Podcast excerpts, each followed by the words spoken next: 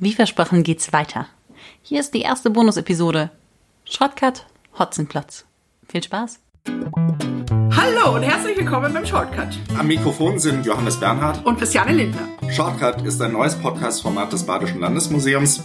Wir machen euch fit für unsere Ausstellung Kritische Lesart inklusive. In dieser Folge Shortcut geht es um den Räuber Hotzenplatz. Zudem im Herbst 2020 eine große Familienausstellung im Landesmuseum stattfinden wird.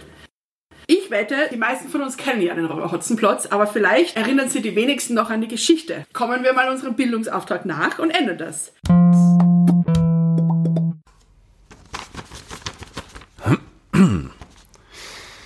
Die Geschichte beginnt eigentlich ganz unspektakulär. Einmal saß Kasperls Großmutter auf der Bank vor ihrem Häuschen in der Sonne und malte Kaffee. Da kommt jedoch der Räuber Hotzenplotz und klaut der Großmutter die singende Kaffeemühle. Diese Mühle liegt der Großmutter sehr am Herzen, also beschließen Kasperl und sein Freund Seppel, sie zurückzuholen. Dem lokalen Ordnungshüter, dem Dorfpolizisten Alois Dimpfelmoser, trauen sie das nicht zu. Kasperl und Seppel wollen den Räuber in eine Falle locken, aber der Räuber Hotzenplotz erkennt die List und fängt stattdessen die beiden. Lange hält es der Räuber aber nicht mit seinen beiden Gefangenen aus. Kasperl stellt sich so dumm, dass Hotzenplotz ihn entnervt an den Zauberer Petrolius Zwackelmann verkauft. Kasperl und Seppel sind nun getrennt. Während Seppel weiter in der Höhle für den Räuber schuftet, wird Kasperl zum Diener des Zauberers und muss Unmengen Kartoffeln schälen. Im Keller des Zaubererschlosses entdeckt er die verwunschene Fee Amaryllis. Sie wurde vom Zauberer in eine Kröte verwandelt. Kasperl will sie unbedingt befreien und schleicht sich dafür nachts aus dem Schloss, um Feenkraut zu holen, das sie zurückverwandeln kann. Jetzt wird es kompliziert. Zwackelmann bemerkt schnell die Abwesenheit seines Dieners. Weil er Menschen herbeizaubern kann, wenn er nur einen Gegenstand von ihnen hat, schnappt er sich Kasperls Hut. Der Hut gehört jedoch gar nicht Kasperl, sondern Seppel. Die beiden hatten nämlich ihre Hüte getauscht, um den Räuber Hotzenplotz zu verwirren. Also steht plötzlich Seppel vor dem Zauberer, einen halb geputzten Stiefel des Räubers in der Hand. Zwackelmann ist fuchsteufelswild und zaubert kurzerhand auch Hotzenplotz herbei, um seinen Kauf zu reklamieren. Da sich dieser aber uneinsichtig zeigt, verwandelt ihn Zwackelmann in einen Vogel. In der Zwischenzeit gelingt Kasperl, die Fee zu befreien. Sie verwandelt sich von einer Kröte zurück in eine wunderschöne, strahlende Frau. Zwackelmann wird darüber so wütend, dass er in den Krötenteich fällt und stirbt. Die Fee hingegen ist glücklich und zerstört mit ihren wiedergewonnenen Kräften das Schloss. Zum Dank schenkt sie Kasperl drei Wünsche. Das Gute hat also gesiegt. Kasperl und Seppel ziehen nach Hause. Den Räuber Hotzenplotz nehmen sie als Vogel im Käfig natürlich mit. Mit seinen drei Wünschen zaubert Kasperl die Kaffeemühle für die Großmutter herbei und für sich selbst eine neue Kasperlmütze. Und schließlich macht er den Räuber wieder menschlich, denn nur so kann der Polizist Alois Dimpfelmoser ihn verhaften. So viel zur Handlung. Eine ziemlich abgefahrene Geschichte. Wieso ist dieses Buch eigentlich zu einem Klassiker der Kinderliteratur geworden? Ja, das frage ich mir tatsächlich auch. Aber wir haben ja hier heute einen illustren Gast eingeladen, nämlich unsere hauseigene Hotzenplotz-Expertin Elke Koller, die gemeinsam mit unserem Kollegen Lars Peterson die Projektleitung für die Hotzenplotz-Ausstellung im Herbst über hat. Elke, herzlich willkommen. Hallo, ich freue mich hier zu sein. Hast du eine Antwort auf unsere Frage? Ganz ehrlich habe ich mich das auch immer mal wieder gefragt, warum der Hotzenplotz so erfolgreich geworden ist. Aber Ottfried Preußler ist insgesamt ein sehr erfolgreicher Autor von Kinder- und Jugendbüchern geworden. Und gerade der Räuber Hotzenplotz ist ja sehr schnell nach seinem Erscheinen in mehr als 30 Sprachen übersetzt worden, hat einen Medienwechsel vollzogen über den Hörfunk auf die Bühnen der Welt. Und der Erfolg hält bis heute ungebrochen an. Also es scheint was in diesem Buch zu stecken, was sowohl Erwachsene als auch Kinder fasziniert. Ich glaube, dass dazu viel der Text des Autors beigetragen hat, der das das klassische Kasperltheater einfach so ein bisschen aufgebrochen hat, dass aber auch die Illustrationen von Franz Tripp dazu einfach sehr viel beigetragen haben. Beides in Kombination macht nämlich einfach Lust, macht Spaß und hat immer wieder Stellen in diesem Buch auch, wo man einfach schmunzeln muss und lachen muss. Er hat im ersten Band hinten auch reingeschrieben, die Kinder sollen ihm Rückantwort geben und da kam sehr oft einfach die Rückmeldung, wir wollen wissen, wie es weitergeht, schreib doch bitte nochmal so ein Buch. Und das hat dazu geführt, dass er sich einfach immer dazu veranlasst gesehen hat, jetzt gar nicht aufhören zu können. Er sagt, ja, hätte ich geplant, weitere weitere Bücher zu schreiben, dann hätte ich auf keinen Fall den tollen Zauberer in Band 1 sterben lassen. Und naja, im zweiten Band sei ihm dann folgenschwerer Fehler unterlaufen, indem er vergessen hat, das Krokodil zurückzuverwandeln, was dann natürlich zu zahlreichen Rückfragen von Kindern geführt hat. Oh Jemini, äh, wir wollen doch den ähm, Hund wieder haben, also du musst noch eine Fortsetzung schreiben.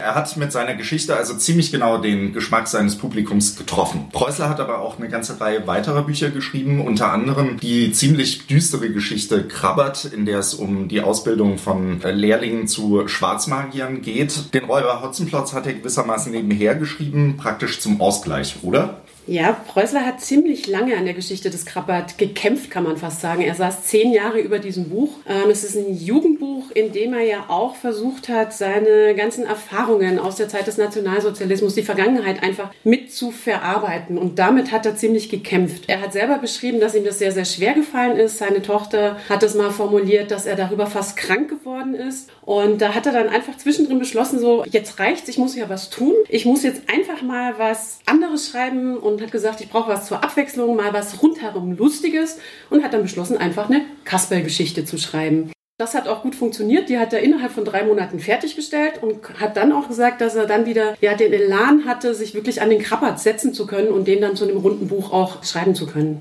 Also die spaßige Geschichte ist ihm ja rundum gelungen. Das Buch ist wirklich fantastisch absurd. Ja, die Handlung ist tatsächlich sehr wild. Gleichzeitig ist es aber eigentlich die klassische Kasperl-Geschichte, die er so Szene für Szene tatsächlich auch abhandelt. Allerdings ähm, spielt er sehr viel mit den Worten, was tatsächlich auch ja so eine gewisse Freude, glaube ich, auch macht, wo man schmunzelt einfach beim Lesen, wo man selber lachen kann. Wenn ich mir die Geschichte vom Hotzenplot so anschaue, stellt sich mir tatsächlich die Frage, wer ist hier eigentlich der Held?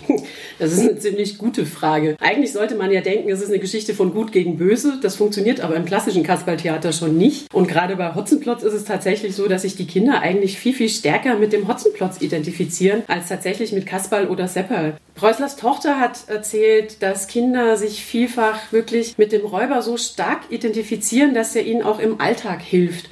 Also sie hat berichtet von Kindern, die Angst hatten oder sehr schüchtern waren, zurückhaltend, davor in den Kindergarten zu gehen, andere Kinder zu treffen und dass die sich als Räuber Hotzenplotz verkleidet haben und dann einfach, ja, mit einer ganz anderen Haltung plötzlich den anderen Kindern gegenübergetreten sind und ihre Scheu und ihre Ängste verloren haben. Einfach dadurch, dass sie in diese Figur quasi geschlüpft sind, mit den sieben Messern, mit der Pistole und das Ganze ihnen einfach auch Kraft gegeben hat, den Alltag zu bewältigen. Cool, also ich kann es eigentlich voll verstehen, dass sie die Kinder ein bisschen mehr mit Hotzenplotz identifizieren. Aber andererseits, welche Hotzenplotz-Figur wärt ihr denn? Also ganz ehrlich, es ist eine schwierige Frage. Ich finde das Buch sehr witzig zu lesen, es macht Spaß.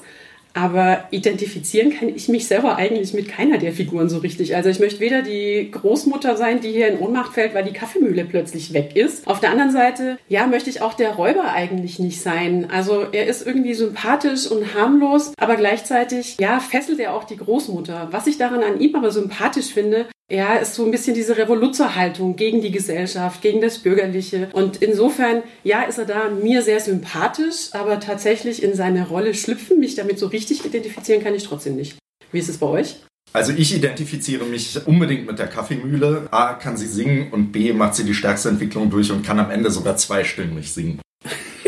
Also ich muss schon gestehen, ich bin ein, Fan des Räuber Hotzenplotz, vor allem wegen der Frisur natürlich. äh, aber ich finde ja auch, der ist einfach ein armer Mensch und wird hier dauernd gestört in seinem, in seinem Leben und dafür kann er eigentlich gar nichts. Er macht ja nur seinen Beruf. Aber ich finde auch zugegebenermaßen die Fee cool, weil die dann am Schluss ihre ganze Power irgendwie zeigt. Elke, hast du eine Idee, woran das liegt, dass die Kinder sich so stark mit Hotzenplotz identifizieren?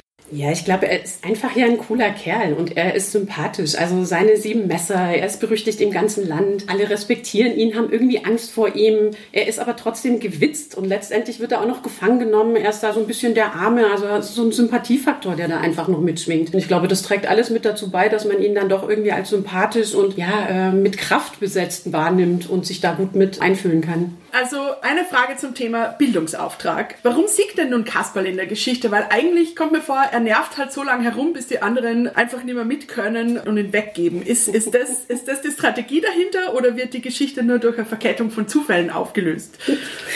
Also ich glaube, Kasperl hat ja schon seine Strategie und irgendwie stolpert er damit immer, weil sie ja nie so richtig aufgeht, wie er sich das vorstellt. Und das ist aber trotzdem die Geschichte so. Am Ende siegt eigentlich der Gute und der Harmlose, der eigentlich das Beste irgendwie will. Und das Nerven ist klar, das ist ist so ein Teil seiner Strategie und gleichzeitig setzt es aber auch irgendwie der dümmer oder depperter dargestellten Figur des Seppal das gegenüber, aber ohne ihn jetzt so zu entheben der Rolle. Also es ist hier auch nicht klug gegen völlig blöd, sondern das macht das Ganze einfach auch sympathisch. Das ist natürlich eine bisschen fragwürdige Moral. Niemand möchte ja natürlich seinen Kindern mitgeben, dass man durch Nerven jetzt den Sieg davon tragen kann. Also ich finde das eigentlich ganz sympathisch. Ist vielleicht so ein bisschen äh, Anti-Strubelpeter-Ansatz. Also ich kann mir da durchaus als, als inneres Kind, das identifiziert sich damit schon sehr. Ja, ich glaube, die meisten Kinder wissen das ja sowieso eigentlich auch. Also, dass sie es durchaus sehr gezielt einsetzen können, ihre Eltern zur Weißglut zu bringen, indem sie sie einfach ganz gezielt auch nerven. Zurück zum Räuber. Du hast gesagt, dass sich viele Kinder mit Hotzenplotz identifizieren.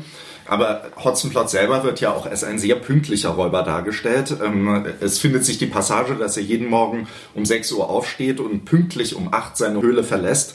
Das entspricht ja jetzt eigentlich nicht so unbedingt ähm, den klassischen Vorstellungen von Räubern la Robin Hood und Schiller. Ja, voll. Als Österreicherin darf ich das ja fast gar nicht sagen, aber da ist ja schon ein sehr deutscher Räuber, der Hotzenplotz.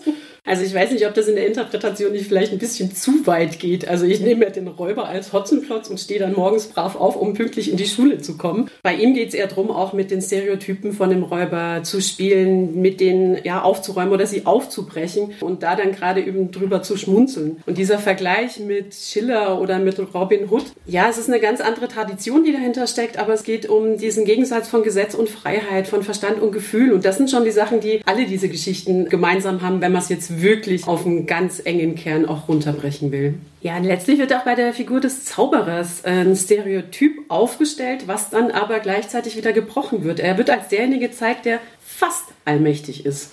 Mich erinnert der Zauberer ja ein bisschen an Akademiker-Klischees ist irgendwie promoviert, hat meterweise Bücher, aber kriegt nicht mal eine Glühbirne gewechselt. Ja, die Glühbirne müsste man in dem Fall mit der Kartoffel ersetzen. Er hat ein Studierzimmer, er ist wahnsinnig gelehrt, er kann alles, kann jegliches zaubern, aber scheitert einfach an der banalen Aufgabe, die Kartoffelschalen von der Kartoffel zu zaubern und muss sich dann immer in die Küche stellen und mühsam schälen. Das ist ja auch der Grund, warum er letztlich den Kasperl als Diener aufnimmt und was dem wiederum die Möglichkeit gibt, ihn letztlich zu besiegen. Diese Idee, die Preußler hier erarbeitet hat, ist ja was, was Tripp dann auch in die Bilder umsetzt. Also der Zauberer wird mit Schlafmütze gezeigt, er wird im Schlafgewand gezeigt. Das ist ja nichts, wie man einen allmächtigen Zauberer normalerweise zeigen würde, sondern er wird da auch so ein bisschen entzaubert und tatsächlich ja fast ein bisschen banal auch dargestellt. Total. Und es gibt ja eigentlich auch noch eine zweite Figur der, der eigentlichen Allmacht, den Dorfpolizisten Alois Dimpfelmoser, der übrigens genauso wie der Zauberer zwei Namen hat als einzige Figuren, der aber auch als Vertreter der polizeilichen Macht der eigentlich total inkompetent dargestellt wird, aber gleichzeitig immer drauf pocht, er ist hier Amtsperson und so. Ja, er ist letztlich auch derjenige, der befördert wird, obwohl er eigentlich kaum einen Beitrag geleistet hat, sondern es sind ja Kasperl und Seppel, die dann trotz aller Zufälle, trotz aller Dinge, die da passieren, letztlich äh, zum Erfolg führen. Und er ist dann derjenige, der am Schluss wieder mit sauberer Weste auch dasteht, weil ja alles wunderbar funktioniert hat. Voll unfair eigentlich.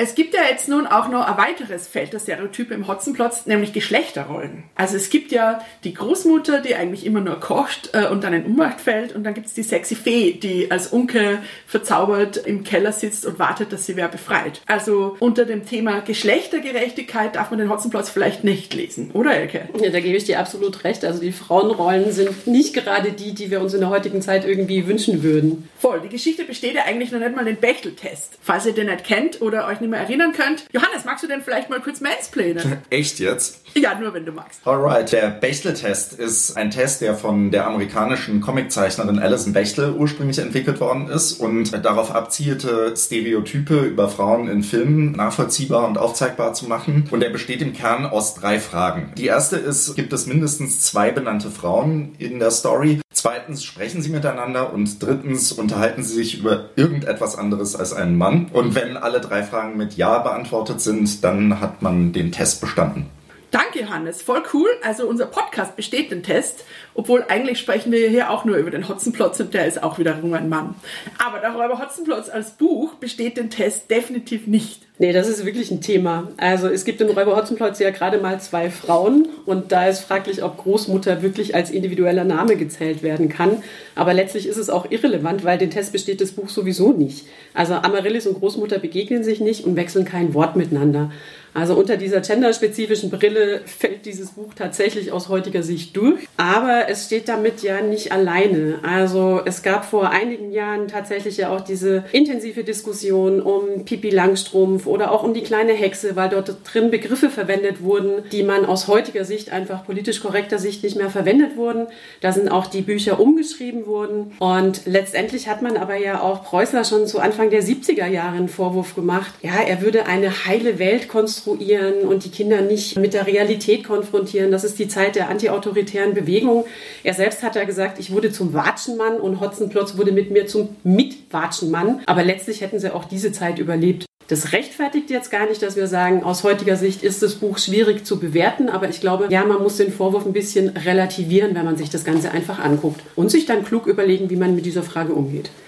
Voll, aber eigentlich haben ja keine dieser zwei Frauen eine handlungstragende Rolle. Also es gibt ja die Großmutter, die hier bestohlen wird und in Unmacht fällt und dann angewiesen ist, dass wer die Kaffeemühle wiederholt und dann gibt es die Fee, die verzaubert ist und wartet, dass sie befreit wird äh, und ja auch diese Stereotypen liebevolle Großmutter und schöne Fee, das sind ja nun auch wirklich sehr überkommene Sachen und da wünschen wir ja fast eine böse Hexe, die hat wenigstens Handlungsmacht. Das stimmt, allerdings ist die böse Hexe natürlich auch ein wunderbares Klischee, was eigentlich auch in dieses Bild passt, weil sie ja gerade diejenige ist, die als hässlich dargestellt wird. Ja, aber um auf Hotzenplatz zurückzukommen, ich glaube, bei der Fee muss man so ein bisschen bisschen gucken. Auf der einen Seite ist sie die Passive natürlich, die verzaubert wird und auf die Hilfe von Männern angewiesen ist. Gleichzeitig ist aber auch sie diejenige, die Kasperl den entscheidenden Hinweis gibt, wie er aus diesem Schloss rauskommt, die am Schluss letztlich auch diese drei Wünsche erfüllt, beziehungsweise Kasperl die Möglichkeit gibt, drei Wünsche zu erfüllen und ja auch das Zauberschloss zerstört. Also sie hat da tatsächlich schon sehr, sehr viel Macht.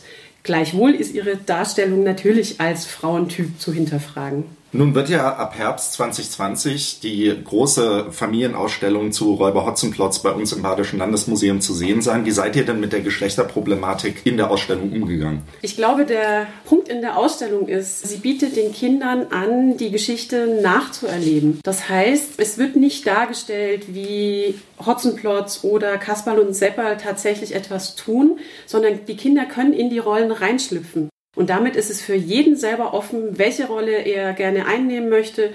Es ist auch offen, wer welche Rolle einnehmen möchte. Und insofern folgt es hiermit nicht den klaren Stereotypen, wenngleich natürlich die Geschichte so nacherzählt bzw. angeboten wird, wie Preußler sie auch erzählt hat.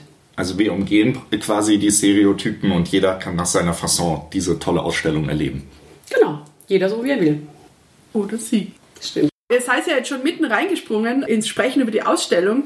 Aber sag mal, Ecke, also ab Herbst ist die Hotzenplotz-Ausstellung bei uns im Badischen Landesmuseum. Was heißt denn nun jetzt Familienausstellung und wie, wie kann man sich denn das vorstellen? Ist es nur eine Sammlung singender Kaffeemühlen? Weil das würde ich mir sofort anschauen.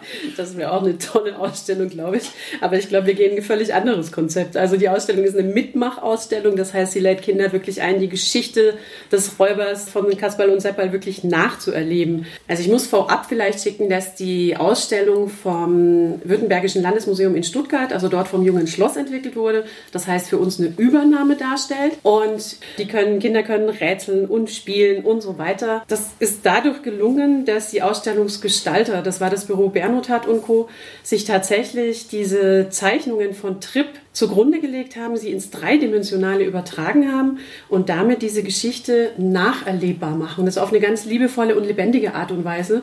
Und das ist ihnen so gut gelungen, dass sie dafür sogar den German Designer Award gewonnen haben. Das heißt, es geht wirklich darum, sich in die Geschichte zu vertiefen und dann wirklich mit den einzelnen Punkten auseinanderzusetzen. Die Kinder können der Sandspur durch den Wald folgen. Sie sind in der Räuberhöhle aktiv. Letztlich gehen sie auch ins Zauberschloss und suchen das Feenkraut, um dann letztlich tatsächlich in der Polizeistation zu landen. Also also wirklich ganz real diese Geschichte nachzuerleben.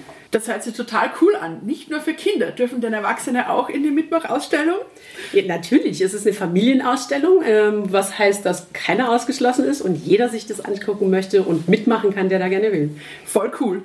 Ich glaube ja eigentlich, dass der Hotzenplotz, wenn er heute geschrieben worden wäre, eigentlich Hipsterplotz heißen müsste, weil immerhin ist es ein bärtiger Mann, der Kaffeemühlen für stehlenswert hält. Habt ihr euch denn ein cooles, hipsteriges Begleitprogramm überlegt, wie äh, Kaffeemalkurs, äh, Mützenstricken? Also vielleicht wäre die Kombination noch ganz nett, ein Kaffeetasting bei Mützenhäkeln oder so, aber nee. Ernsthaft, wir haben tatsächlich ein großes Begleitprogramm jetzt für Kinder und Familien auch geplant, aber wirklich auch gezielt Veranstaltungen für Erwachsene. Da geht es dann um Lesungen mit Schauspielern zum Beispiel. Und wir werden aber auch solche Dinge machen, Sachen wie die Kriminalakte Hotzenplotz und Co. mal tatsächlich auf humorvolle Art und Weise von einem Juristen in den Blick nehmen zu lassen. Auch nicht schlecht. Also, bitte, schnappt euch eure Kinder und wenn ihr keine habt, leiht euch welche aus und stürmt das Museum. Wir freuen uns. Absolut. Und Freiheit für die Kaffeemühlen.